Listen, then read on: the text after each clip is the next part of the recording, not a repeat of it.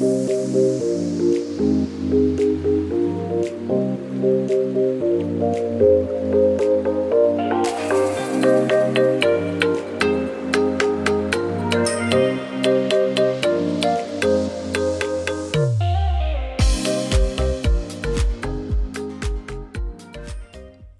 und herzlich willkommen beim Podcast Personalwelt, dem Podcast für deine persönliche Weiterentwicklung und den etwas anderen Personalthemen beziehungsweise mit einem etwas anderen Blick auf die Personalwelt. Ich bin Nicole Menzel, Personalstrategin, Unternehmensberaterin, Coachin und Online-Kursanbieterin. In dieser Folge möchte ich fünf Erste-Hilfe-Tipps mit dir teilen, wenn du das Gefühl hast, dass sich dein Arbeitsvolumen erdrückt. Da mir das Thema Wohlfühlen im Job besonders am Herzen liegt, führe ich am Donnerstag, den 28. Oktober 2021, einen kostenfreien Live-Online-Kursabend durch. Das Thema wird sein Wohlfühlen als Führungskraft. Und jetzt geht's los mit der Folge 62. Fünf erste Hilfetipps, wenn du das Gefühl hast, dass dich dein Arbeitsvolumen erdrückt.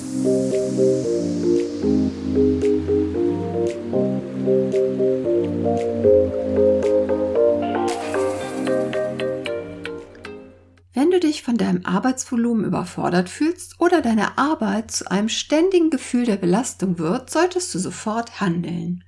Ganz wichtig ist, dass du diese Empfindung achtsam wahrnimmst und auch die nötige Beachtung schenkst. Denn dies sind die beiden wichtigsten Schritte. Viele Menschen tendieren dazu, sich die Situation schön zu reden. Zu diesen Menschen habe ich leider früher auch gehört. Meistens redet man sich damit heraus, dass es sich nur um eine begrenzte Zeit handelt und es dann schon irgendwann wieder besser werden wird. Doch dies ist meistens ein eindeutiger Selbstbetrug. Gut ist es dann, wenn du deinen eigenen Erwartungen auf den Grund gehst und kritisch prüfst, ob du dir da gerade etwas schön redest oder vielleicht auch nicht wahrhaben möchtest. Du tust gut daran, Verhaltensmuster, die dir nicht gut tun, abzulegen und für dich neue Perspektiven zu erarbeiten. Manchmal fehlt auch die Abgrenzung von Arbeit zum Privatleben und dies kann auf die Dauer belastend sein. Wenn man dann eventuell nicht seine Vision verwirklichen kann und auch die eigenen Werte nicht mehr leben kann, dann wird es sehr kritisch. Besonders sollten bei dir die Alarmglocken läuten, wenn sich deine Gedanken ständig um noch nicht erledigte Dinge, Aufgaben und Projekte drehen. Du überhaupt keine Pause davon mehr machen kannst. Dann ist es allerhöchste Zeit, dass du aktiv werden solltest. Dann bist du auf dem besten Weg, vollkommen auszubrennen. Häufig hast du dann bereits einige Zeichen, die dein Körper dir gesendet hat, ignoriert Vielleicht hast du sie bisher, da du so im Dauerstress warst oder vielleicht auch bist, einfach nicht wahrgenommen. Doch wenn du diese Zeichen häufiger nicht beachtest, wird dir dein Körper, um dich zu schützen, immer deutlichere, größere Zeichen senden. Meistens sind dies zu Beginn Schlaflosigkeit, Kopfschmerzen, Magen-Darm-Beschwerden, Stimmungsschwankung, Schwindel und noch einiges mehr. Wenn du diesen Zeichen keine Beachtung schenkst, kommt es sehr häufig vor, dass der Wink mit dem Zaunfall deines Körpers immer extremer wird. Bei mir war es vor einigen Jahren, Gott sei Dank, nachts in Anführungsstrichen nur ein bewusstloser Zusammenbruch, der sich dann als saftiger Burnout herausgestellt hat. Doch wenn du diese Zeichen weiterhin ignorierst, kommt es auch häufig vor, dass dein Körper mit einem Herzinfarkt, Hirnschlag oder sogar Krebs reagiert.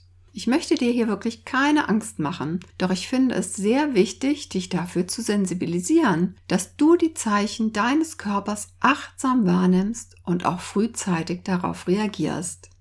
Auch jüngere Menschen sind davor nicht geschützt, sondern auch in dieser Generation ist Stress und deren gesundheitlichen Auswirkungen nicht selten.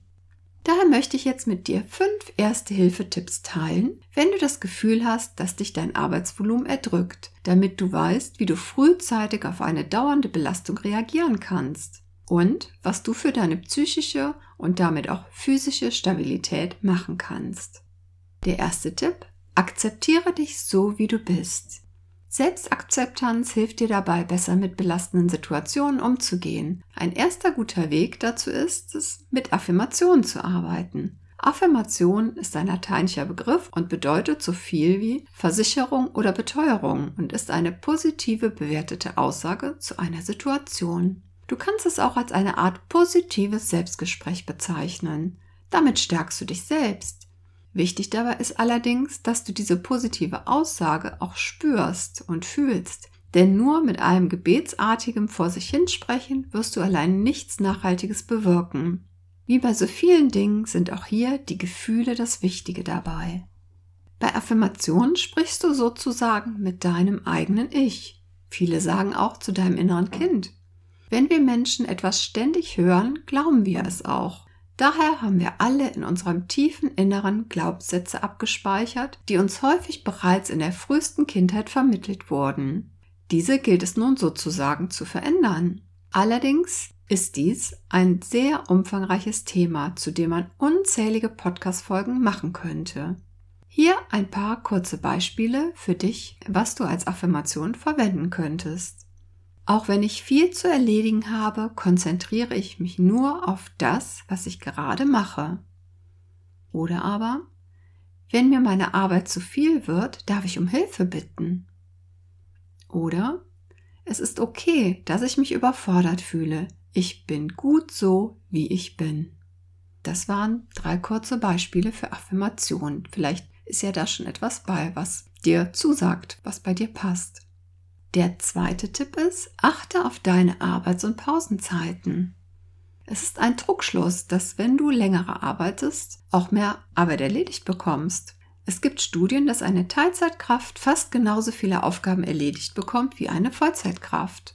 Und auch das Arbeitszeitgesetz hat seine volle Berechtigung, denn wenn du nicht genügend Pausen von deiner Arbeit machst, fehlen dir Regenerations- und Erholungszeiten, die dein Körper und auch dein Geist dringend benötigen, um wieder fit weiterarbeiten zu können. Mach dir auch hier bewusst, wie deine Arbeitszeiten aussehen. Schreib sie dir am besten mal auf eine übersichtliche Liste, wo du auf einen Blick siehst, von wann bis wann du gearbeitet hast und ob du auch ausreichend Pausen gemacht hast.